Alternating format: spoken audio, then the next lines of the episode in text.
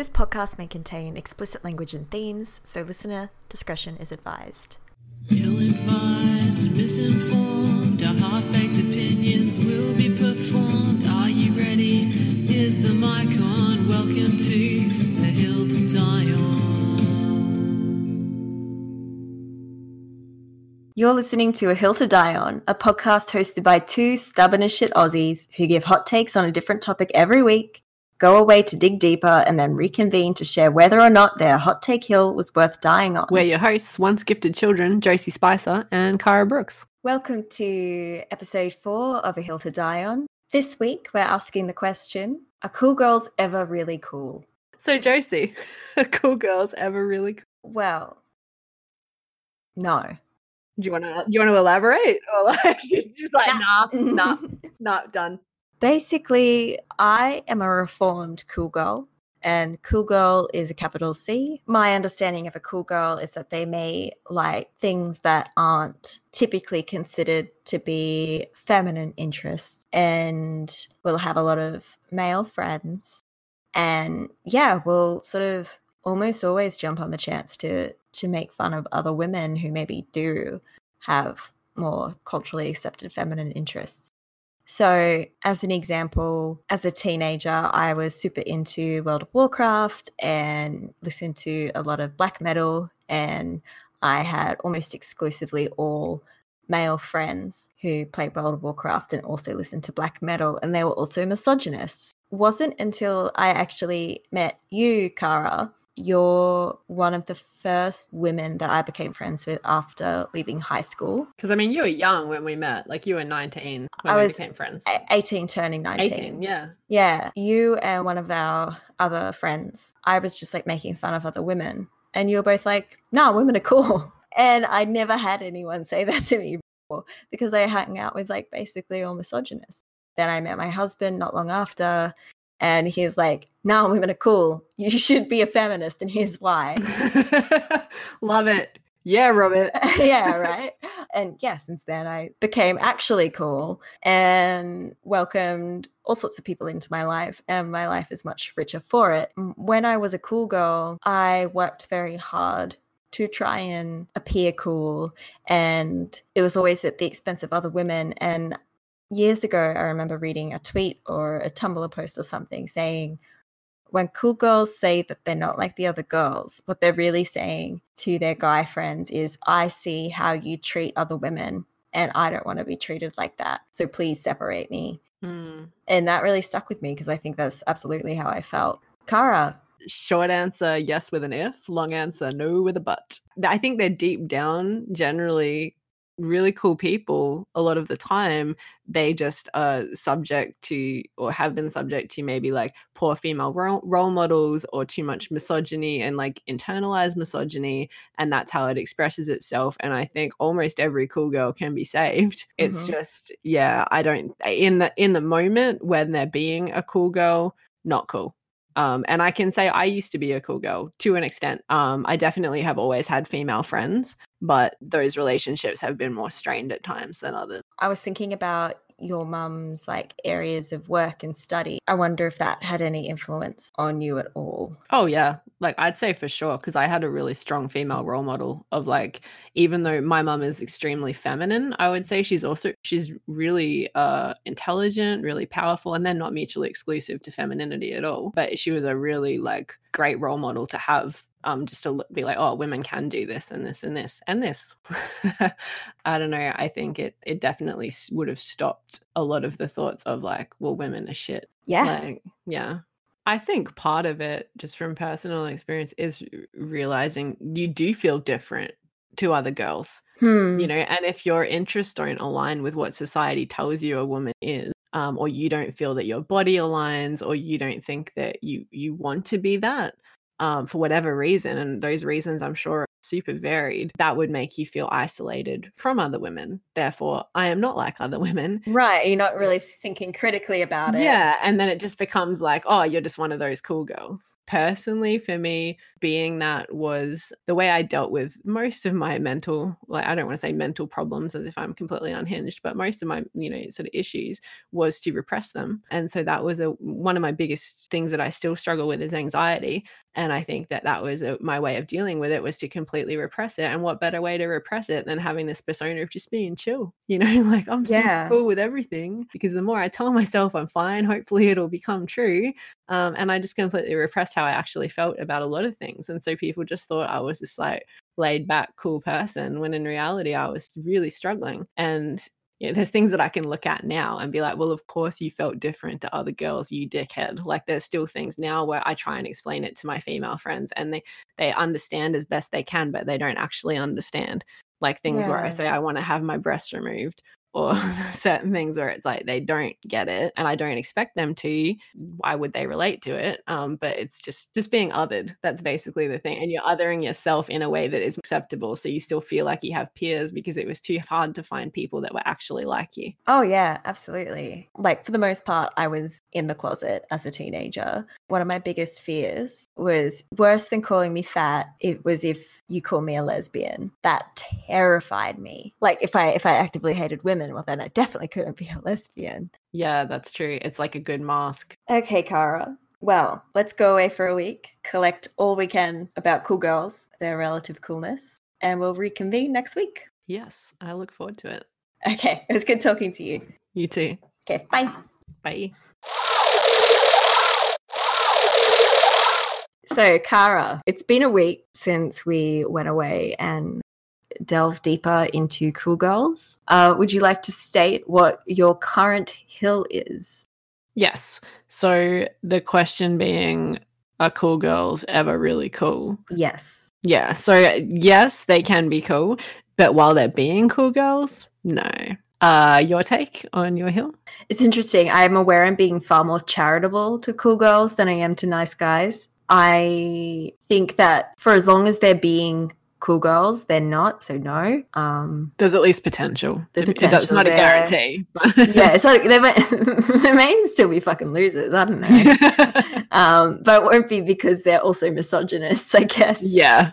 And misogyny is never cool, is really the bottom line. So this being the companion episode to "Are Nice Guys Ever Really Nice?" Yeah, no, I, I think the bottom line is misogyny is never cool or okay, um, but we're socialized that way. So I first started off with a 2017 piece by Julie DiCaro called The Dangers of the Cool Girl Ideal. She set out the basic definitions of a cool girl, which I feel like we are pretty well all over. So, someone that says they're one of the guys, says that they reject drama, um, but they're quick to mock and criticize women and say that they're not uptight. She was saying that basically we're socialized to be competitive to other women, uh, as if we acknowledge and like accept that if business continues as usual, there's kind of there's simply not room for us like all of us women at the table and even those of us who have turned and like remain critical of cool girls we, we're still carrying some amount of competitiveness towards women we might be able to identify it in ourselves and act accordingly or like reject that part of ourselves. But I don't know about you, Caragh. You might feel differently to this, but even now, if I see another woman succeeding, sometimes I will still get like a pang of jealousy. And if I don't inspect that, then that could be really dangerous. But when I do inspect that, I'm like, oh, this is like feelings of inadequacy or feelings that this is taking away from From me. Yeah. yeah yeah like we're still all probably carrying some socialization of like what it is to be a cool girl. And she noted the phenomenon of the proximity to power and it has a lot to answer for when it comes to being a cool girl. So for example proximity to power. We see it in alleged stochastic terrorist Andy Ngo, who provides kill lists to the right wing extremist group Atomwaffen Division, despite him being a gay Asian man. Uh, we see it with, I believe, Wilson Gavin, who was the young man who recently appeared to organize the drag queen story time in Brisbane. He was gay. yet aligned himself with those who detest the queer community. And we also see it with Milo Yiannopoulos, like a gay Jewish man who's married to a black man, but will write for far right organizations. So basically, cool girls will cozy up to people who, at the earliest chance, will probably discard them. The people they're admiring, whatever group they're othering, they want to be seen as the exception to that. So they'll try and carve out a space where they're like, well, I'm not like the rest of them. I'm a good one. And I guess the irony or like the the sad part is that often and why they're so quickly discarded would be because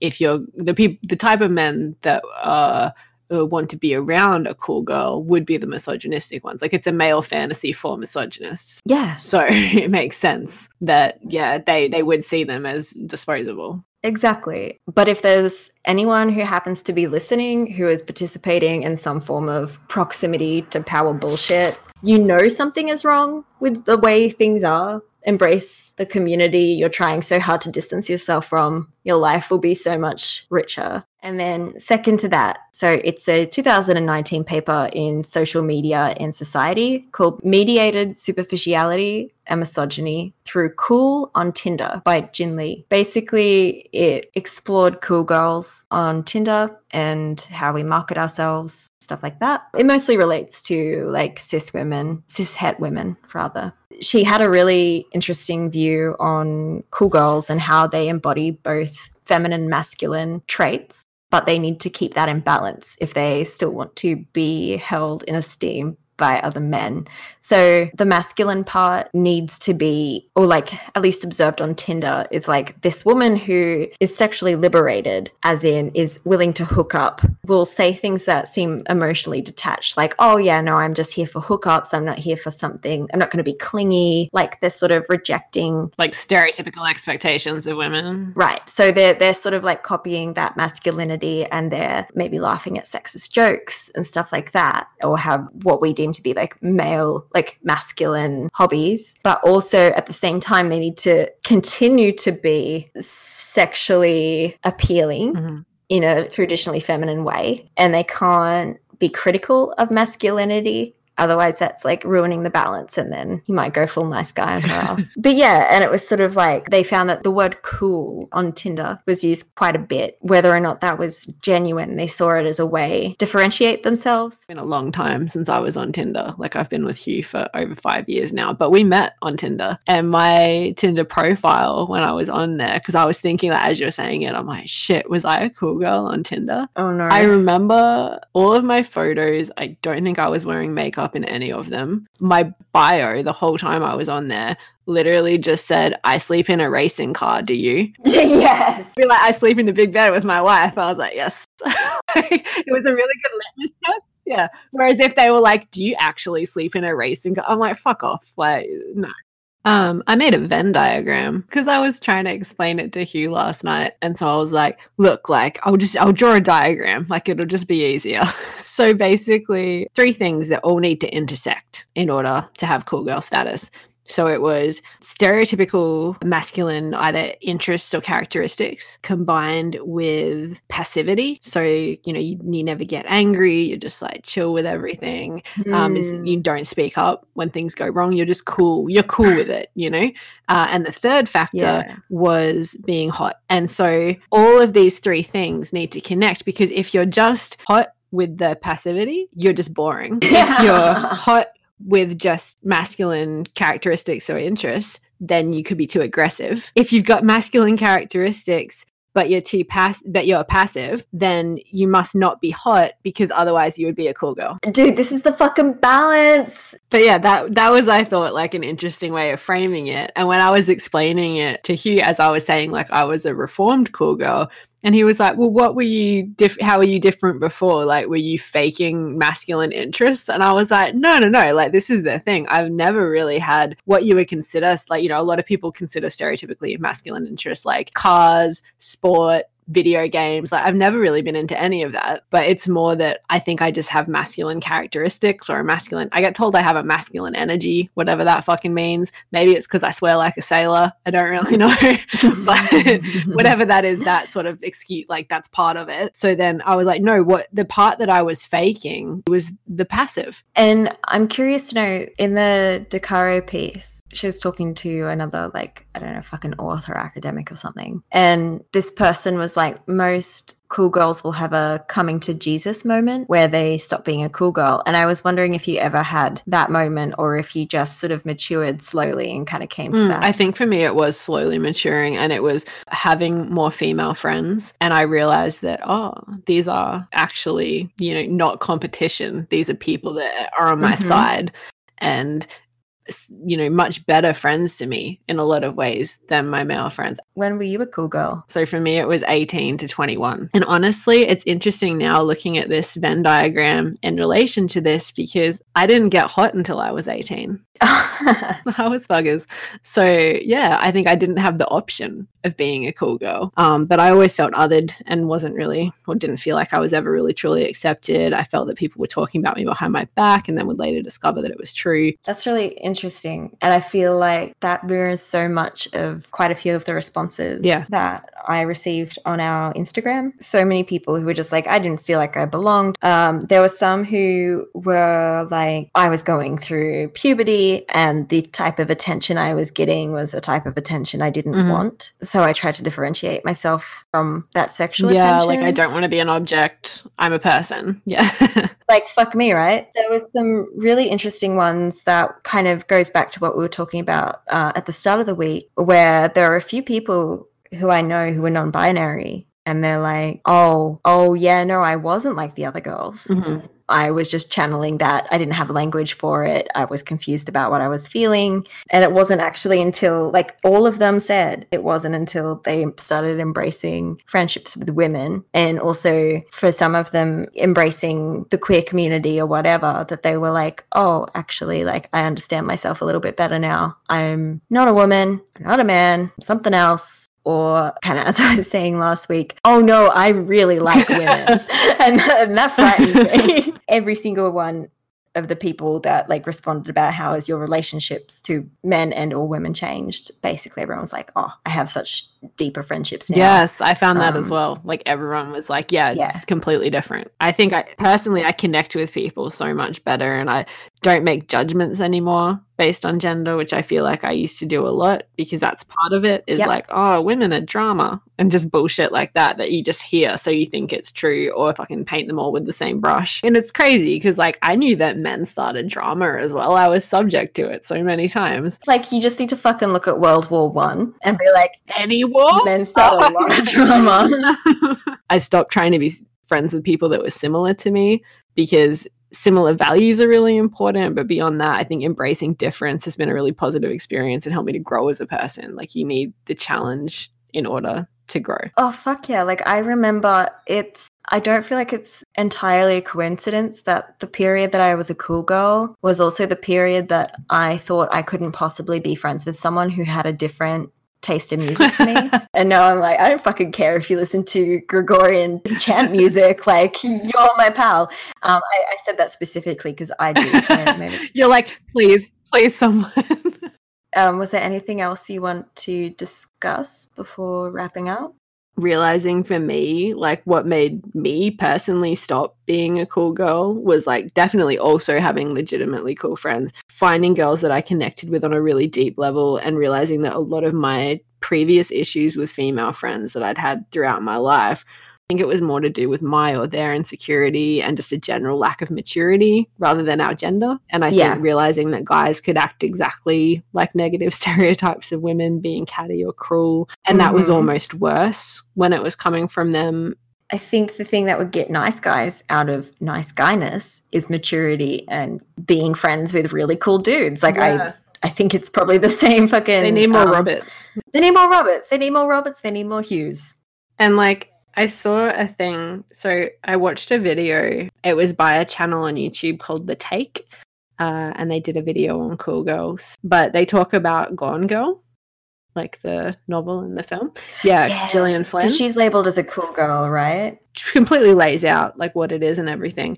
But one part that I particularly found interesting in that was they were talking about it, uh, like the whole trope as a male fantasy that was created by men and petu- perpetuated by women pretending to be her. And I thought that was really great um, because it's, you know, women that are suppressing their authentic self and that's not relatable. This reminds me of like a discussion I kind of heard on the Shameless podcast. They were they talk about pop culture and stuff like that and celebrity culture. But they were talking about John Legend's wife, Chrissy Teigen. Oh, yep, yep. My understanding is that she's like pretty fucking like cool, as in like a feminist and for Yeah. women and stuff like that. But apparently she had this previous point, at least in the public life, of being a cool girl and then I don't know if it was her or her PR team. Feminism is being embraced. Cool girls aren't cool anymore. So stop being this kind of person and start talking about political stuff and start talking about women's rights and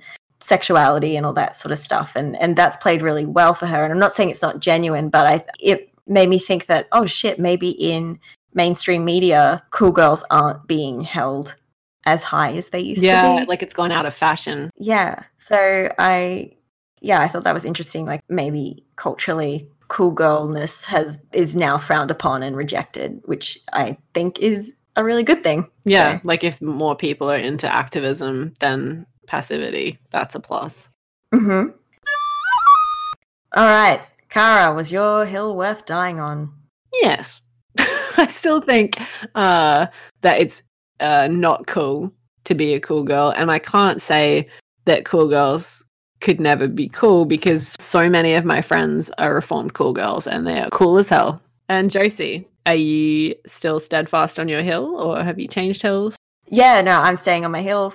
It's not cool to be a cool girl. It's cool to lift up other women and sort of kind of similar to to nice guys. I can empathize with how people get there, but not good enough, buddies. Okay, well that's enough for this week.